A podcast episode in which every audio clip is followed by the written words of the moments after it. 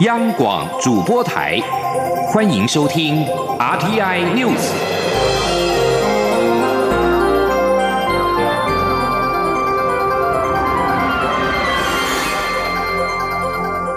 听众朋友您好，欢迎收听这节央广主播台提供给您的阿天 News，我是张顺祥。首先把新闻焦点关注到是台湾的医疗实力传爱国际。一名出生就严重病指的缅甸男童张子墨，在今年二度接受星光无火师纪念医院整形外科手术之后，双手已经有了六个指头可以抓拿使用。星光医院今天分享这则医疗新南向的援助故事。星光医院表示，他们透过国际医疗协助的方式，让患者带来台湾治疗，不仅改善患者生活，也让缅甸了解到台湾的医疗实力。请听央广记者郑祥云、肖兆平的采访报道。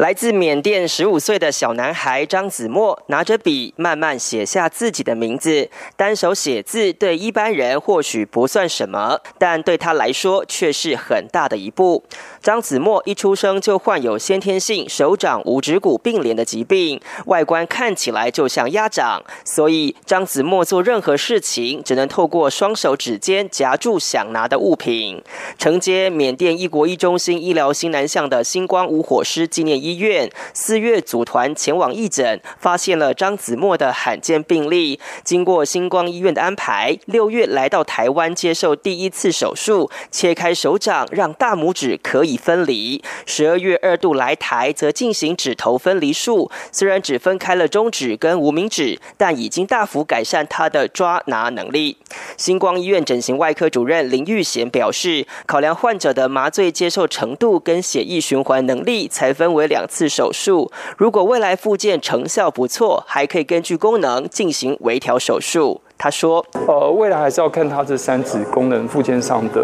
需求。那他只要功能附件的很好，那还可以再进一步的让他能够练习到握，因为他现在能够三爪抓，但是他没有办法到握的程度。所以未来之后，假设他的功能还一如我们呃超乎我们想象能够恢复到更好的话，那我们还可以做一些精细的微调手术。”星光医院行政副院长洪子仁表示，星光医院加入医疗新南向后，台湾在新南向已经是七国七中心。希望透过张子墨的故事，进一步让缅甸甚至东南亚民众了解台湾的医疗实力。他说：“呃，事实上，我们透过缅甸他的这个医卫计划，需要帮助的人到台湾来，我们提供他帮助。但是以此的同时，我们也把台湾这样好的医疗技术，能够传播到这个缅甸的居民的心目中。”让缅甸的居民从过去呃，可能海外就医是选择以泰国或新加坡为首选。那呃，在这样的一个医卫计划之后，那透过子墨的个案，也了解到台湾的医疗技术很好。洪子仁进一步表示，星光医院今年来自缅甸籍的患者明显增加，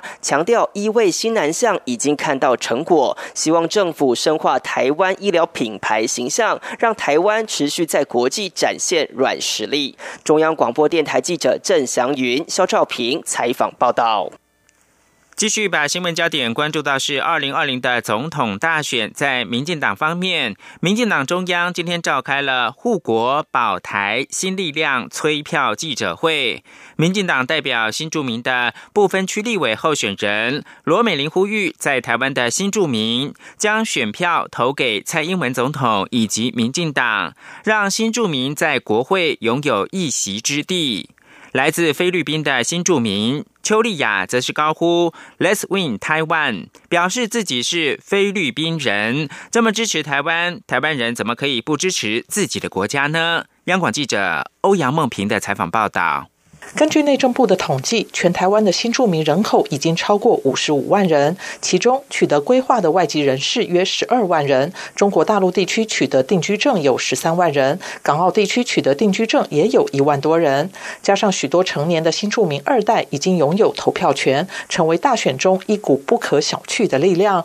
也是各阵营必争的族群。民进党二十三号上午召开护国保台新力量催票记者会，邀请来自印尼、越越南、柬埔寨、菲律宾等居住在台湾不同县市的新住民代表分享自己的想法。民进党提名的新住民不分区立委罗美玲表示，这些年来，民进党许多政策都让新住民感受到满满的善意。这次选举也是唯一将新住民列入不分区立委安全名单的政党，代表民进党对新住民的重视。他呼吁全国的新住民支持蔡英文总统以及民进党，让新住民在国会拥有话语权。他说：“我的代表性，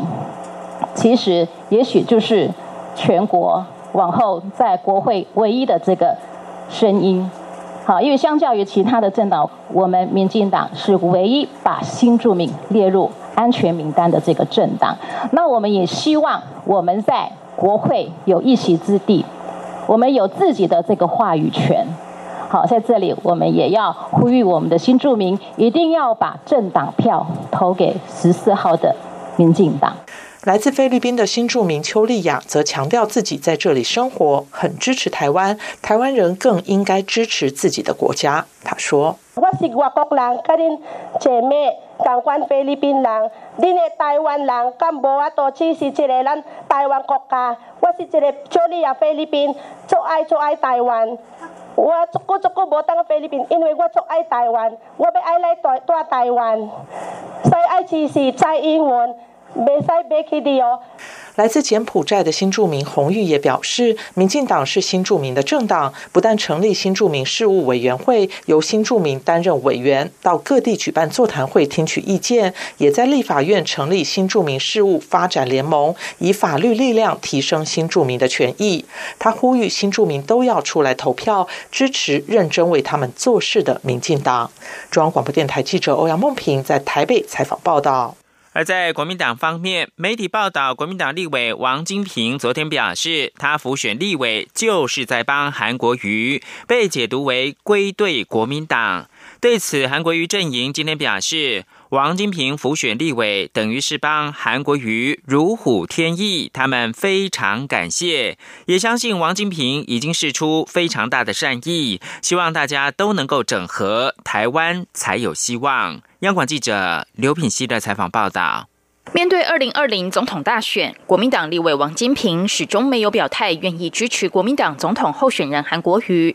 媒体报道，王金平日前与党主席吴敦义等人聚会时表示，他浮选立委就是在帮韩国瑜，被解读为王金平确定归队。对此，韩国瑜竞选总部发言人郑兆新二十三号在记者会上受访表示，韩国瑜说过，立法院跟立委是执政的两个翅膀之一，王金平辅选立委就是在帮助韩国瑜如虎添翼，他们非常感谢王金平。对于有立委候选人希望促成王金平与韩国瑜在二十八号同台造势，韩进办总发言人王浅秋说：“相信对方一定会全力促成。韩办目前不清楚细节规划。”他并强调，这场选举已经不是单一候选人的利益问题，而是攸关整体国家发展。希望大家团结站出来，唯有整合，台湾才有希望。他说。我相信促成一定是全力希望促成的，不过目前我们并不知道细节的规划。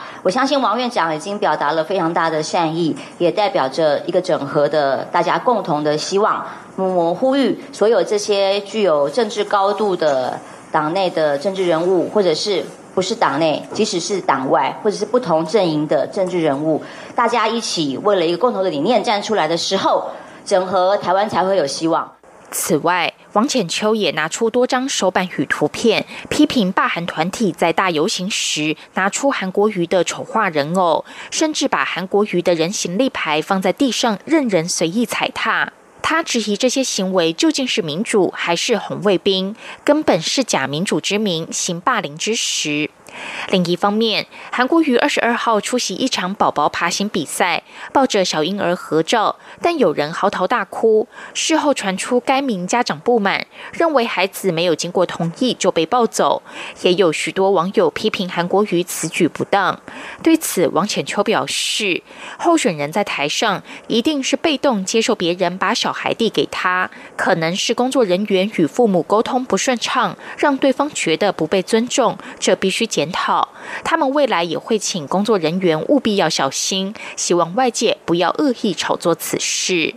央广记者刘聘熙在台北的采访报道。而在亲民党方面，针对反渗透法草案，亲民党总统候选人宋楚瑜今天表示。中国大陆台商是同胞，不是敌人，不要给他们戴红帽子。希望政府能够悬崖勒马，不要暴冲，应该有所警惕，知所节制。宋楚瑜认为，执政党若强行表决通过反渗透法，就要对中华民国未来民主发展和社会安定负起历史上的责任。央广记者王兆坤的采访报道。亲民党总统候选人宋楚瑜表示，二十一号在高雄的游行状况让人放下心中石头，但立法院预定在三十一号审查反渗透法，如果爆冲的话，是不是要在街头才能处理此事？宋楚瑜说：“蔡政府，我再一次的呼吁，不要把两百万的台商，再加上这么多的家属，难道我们一定要在街头来处理这件事情吗？”蔡政府对香港的事情反复的在那边捡了枪，在那乱舞。但是我们现在想看，香港的那个特区政府不是也曾经暴冲过吗？暴冲的结果是不是也是街头在那里流血？一样的，为了一个法案，没有深思熟虑。而这样去做法的话，难道还不自我警惕吗？关于国民党总统候选人韩国瑜恢复特侦组的主张，宋楚瑜表示，司法的公正是最应该好好关心的事。如果他当选，会好好处理司法公正性的问题。对于自己的选情，宋楚瑜指出，这一阵子参加一些活动的行程偶尔会延误，因为有太多的默默要与他合照。他认为国民党与民进党都做得不好，台湾需要第三个选择。中央广播电台记者王兆坤台北采访报道。国际新闻：法国政府年金改革计划引发民众强烈的反弹，全国大罢工迈入到第三周，铁公路等交通运输瘫痪，打乱旅客耶诞假期计划。法国总统府二十二号宣布，总统马克宏未来卸任之后将放弃总统特有的退休金。英国的《卫报》跟路透社等媒体报道，马克宏以身作则，做出了具有象征性的举动，成为超过半世纪以来首位放弃卸任之后自动获得退休金的法国总统。根据追溯到一九五五年的法律，法国领导人卸任之后，每个月可以获得税前大概是六千欧元，也就是折合新台币二十万元的退休金，没有年龄或者是财产的限制。马克宏办公室说，总统将倾向采用计划当中的法国全民通用积分机制，这一切都是要以身作则，言行一致。巴黎人日报赞扬马克宏放弃总统退休金的决定，左派阵营则是抨击是作秀。法国共产党人说，投资银行家出身的马克宏在民间赚了数百万欧元，因此才有这种吊民孤玉的行为。最后看到的是日本、中国以及南韩三国峰会。在时隔大概十九个月之后呢，二十四号将在中国的四川省成都市正式的登场。日本首相安倍晋三今天将启程前往中国，下午将先在北京与中国国家主席习近平举行双边会谈。日本放送协会 NHK 报道，依照目前预定的行程，安倍下午将在北京与习近平举行双边会谈，针对习近平预计明年春天以国宾身份访问日本以及新日中关系等议题交换意见。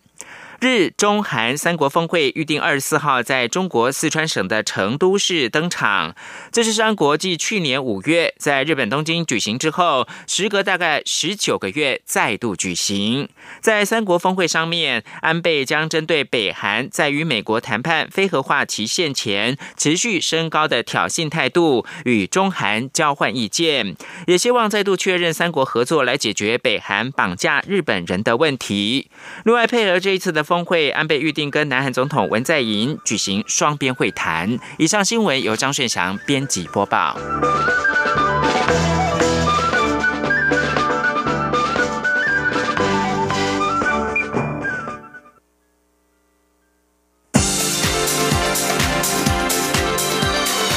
这里是中央广播电台台湾之音，欢迎继续收听新闻。欢迎继续收听新闻，我是陈怡君。历时十五年，三位总统，五位台东县长，半个世纪修修补补和摊方不断的南回公路拓宽改道工程终于完工。道路不仅拓宽优化，路线更是截弯取直，缩减了二十公里的路程，也在今天正式的全线通车。行政院长苏贞昌今天出席台九线南回公路拓宽改善工程全线通车典礼。他在致辞时说：“南回公路不只是交通，也兼顾生态、美学和文物保存。只要大家团结合作，战胜困难，天地无限宽广。”他也特别表扬工程人员以及规划设计公司，让大家能够有一条更为舒服、安全、方便回家的路。记者郑玲的报道。行政院长苏贞昌二十三号出席台九线南回公路拓宽改善工程全线通车典礼。苏贞昌说：“这是一个很不一样的通车典礼。以往公务机关办典礼都是讲排场，只有大官非常光荣。但今天让开路英雄走红毯，接受大家掌声，表示真正要感谢的是这些日日夜夜为这个工程规划设计、现场施工的人员辛劳的付出。”苏贞昌说：“他不仅要给这些开路英雄颁奖，也要给规划设。”计营造公司表扬，虽然获益可能不多，但政府机关记得大家的贡献，要求交通部留下记录，未来给予好的评比。同时，因为政府预算有限，颁发奖金只是示意，但希望老板可以加倍给工程人员更多的奖金和住宿旅费优待。苏贞昌表示，五十年前他就骑脚踏车走过这条路，但今天这条大家辛苦开辟的道路真的不一样。以往台湾都是为工程而工程，为交通而。交通现在还能兼顾生态、藏桥于林，还有美学和文物保存。我们已经知道感恩，向天地感恩，向施工的人感恩，向用路支持的人感恩。所以我觉得，台湾如果大家都能够这样，我团结合作，战胜困难，天地给我们无限宽广，交通。彼此都可以携手合作，所以台中可以跟屏东通，南部可以跟北部通，西部可以跟东部通。苏贞昌说：“他不是来跟大家抢光荣，而是沾大家的光荣。要感谢的太多，只能用这些言语和影片，向全国为国家努力的人表示最高敬意。”央广记者郑玲采访报道。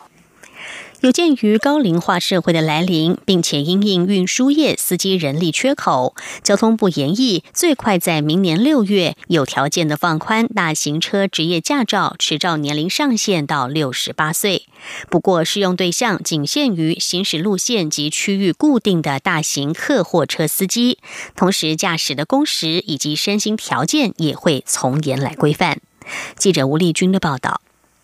面对高龄化浪潮来袭，交通部已于二零一七年放宽小型车驾驶年龄上限到七十岁。面对大型客货运业的司机人力荒，以及蔡英文总统日前公布的中高龄及高龄者就业促进法，保障高龄就业的精神，交通部也决定在风险可控并确保安全的前提下，参考其他先进国家多以驾驶。的健康状况作为核发驾照的依据，因此严议将大客货车驾照年限由现行六十五岁放宽至六十八岁。路政司专门委员李昭贤二十三号受访表示，所谓有条件，就是限制货运三业以及游览车、市区客运和国道客运等驾驶行驶的路线及区域必须固定，同时驾驶的。工时及身心状况也会从严规范。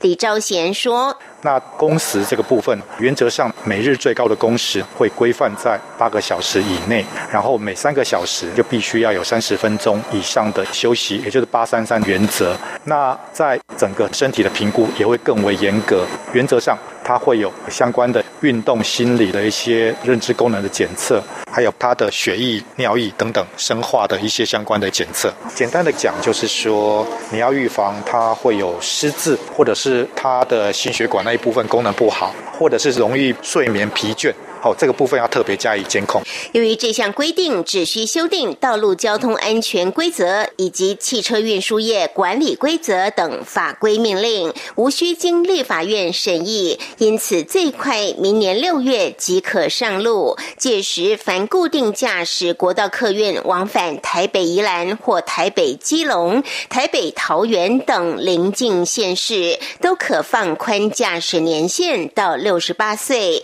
但司机的。身心健康必须每年进行一次评估，出估每年约可填补千名人力缺口。中央广播电台记者吴丽君在台北采访报道。距离明年总统大选只剩下十九天，台湾实验教育联盟等团体在今天邀请了各党总统候选人签署落实实验及创新教育承诺书。蓝绿局三党都有派出代表出席，共同回应落实基教育基本法，支持实验教育的存在价值，拓展实验教育的友善空间，以及永续体制教育的创新实验等四大承诺。记者陈国维的报道。总统大选在即，台湾实验教育联盟及台湾实验教育家长联盟等团体邀请总统候选人共同支持实验及创新教育，获得三党候选人代表回应。教育部次长范训律代表民进党候选人蔡英文出席，他指出，有关实验教育创新，台湾社会和三个政党都有共识，也非常支持。二零一四年实验三法的完成是个奠基工程，到了二零一八年在民进党执政时修法，有了各项大幅。幅度的放宽，也让全国今年已有两百一十九个学校和团体办理实验教育，参与的人数达到一万七千七百三十七人。一个是学校形态的实验教育呢，它的适用对象延伸到专科以上的学校，就是说专科以上实验大学将来都有可能。第二个就是说，学生总人数呢由四百八十人提升到六百人，同时也放宽了。公立公办学校、公立学校办理实验形态的学校的比例呢？它可以在同一个阶段从百分之十放宽到百分之十五。代表国民党候选人韩国瑜出席的教育部前部长吴清基指出，有实验才有创新，国家社会才有进步。教育只有透过实验，找到更好的因材施教与适性扬才的理念。因此，不管哪个政党执政，对实验教育都只能往前走，不能开倒车。韩国瑜日前也在政见中强调，未来如果当选，将使实验教育更开花结果。韩国瑜在他的政见里面就谈到说，深化啊，第一深化落实。各级实验教育的发展，哈，所以这个政策呢，它会继续延伸。第二呢，它会关注并改变改善呢实验教育师生的权益，哈。第三是提供经费支持呢，来办理具有前瞻性的教育实验，哈。第四呢，就是辅导新师生，哈，展开创新教育的实验。永林慈善教育基金会执行长刘幼彤则代表亲民党候选人宋楚瑜出席。他表示，因为科技不断进步，改变全球竞争力的方向，因此在实验三法通过后，台湾参与实验教育的师生人数增多，以因应学习潮流的转变，与世界同步成长。刘幼彤指出，教育的本质应当在孩子越小的阶段，公共化程度越高，但不代表是要僵化，应增加多元性的选择。所以，亲民党认为。不同实验教育的类型应该纳入不同公共化的层级中，并由官方和民间共同努力。三党代表最后共同签署承诺书，一同支持落实教育基本法、支持实验教育的存在价值等四大承诺。中央广播电台记者陈国伟台北采访报道。民进党立法院党团力推反渗透法草案，要在三十一号的立法院会完成三读。工商协进会理事长林柏峰、全国商业总会理事长赖正义今天都表示，这个法案内容尚不明确，建议先召开公听会，将内容一一厘清之后再做立法，否则规范模糊，恐怕会陷人入罪。也建议等到立法院下个会期再来处理。记者谢嘉欣的报道。为防范境外敌对势力渗透干预，确保国家安全及社会安定，民进党立法院党团推出反渗透法草案，明定任何人不得接受渗透来源指示、委托或资助、捐赠政治现金或影响选举罢免、公投行为，违者可处五年以下有期徒刑或并科新台币五百万元以下罚金。而蔡总统、民进党团都宣誓，十二月三十一号立法院法定会期最后一天。反渗透法草案一定会通过。对于反渗透法，工商团体则是忧心忡忡。工商协进会理事长林柏峰、全国商业总会理事长赖正义二十三号受访时，都认为这项法案并不合理，因为台商在中国大陆的相关活动都势必会与当地政府官员互动。目前草案条文规范并不明确，一旦上路，恐陷人入罪。赖正义说，在大陆的商企业协会，他们的五万家的这个台商。会不会因为这样子呢？他们跟大陆的官方有所交流的时候，会触犯了反渗透法，很容易就被扣上帽子。民进党是为了要选举的考量，而且它非常的模糊。我有读到那个内容嘛？受指示，这个受指示这两个字的范围就太大了哈。我觉得这个规范太模糊的，很容易陷人于。入罪哈。林柏峰指出，在中国经商的企业，若内部员工要组织共产党党部，企业老板阻止不了，也没有理由阻止，只能尊重，就如同在台企业员工要成立政党党部一样。赖正义则说，接获许多商总会员反映，连他自己也怕怕的，忧心以后能否到当地访问，或是接待中国官员来台。两位工商团体领袖呼吁，此法应先召开公听会，邀集两岸相关单位好好讨论，厘清疑义后再行立法。建议等到下个会期处理。中央广播电台记者谢嘉欣采访报道。针对反渗透法，蔡英文总统在日前表示，台湾整体社会对中国的渗透戒慎恐惧，反渗透法有其必要性，以让执法单位有遵循的标准。总统强调，反渗透法的立法程序严谨，不会有人因此法而误触法网。他相信执法单位会公平公正。继续把新闻焦点转到德国，德国的废核政策近来再度掀起了讨论。在德国社会上，最近有声音认为应该要延长核电厂的使用年限，检讨废核政策。不过，德国政府发言人强调，废核是朝野共识，政府二零二二年废核的计划不变。福斯汽车总裁迪斯日前表示，如果气候保护对我们真的那么重要，核电厂就应该要运转得更久。极右派的德国另类选择党和执政的基督教民主党内部亲业界的保守派议员也支持续用核电。德国联邦环境部发言人费克特纳在例行记者会表示，核电是高风险的科技，新建核电厂的计划显示核电成本太高。此外，还有核废料的问题。总之，核电带给未来世代许多的问题。环境部认为，废核共识不应该翻盘。总理梅克尔的发言人塞伯特也指出，政府对核电的态度没有改变，废核将按照原本的计划执行。在日本福岛核灾之后，德国决定在二零二二年年底前关闭所有的核电厂。目前仍在运转的七座核电厂将会在未来三年陆续的关闭。澳洲目前正面临一场因为气候变迁所引发的致命森林野火危机。近期饱受外界批评的澳洲总理莫里森，今天则是拒绝了外界呼吁削减澳洲庞大的煤炭工业，并说这是轻率的和毁灭就业。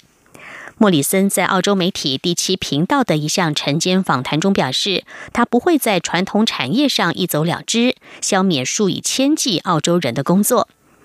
莫里森的保守党政府一直为澳洲获利丰厚的煤炭产业进行强烈的辩护。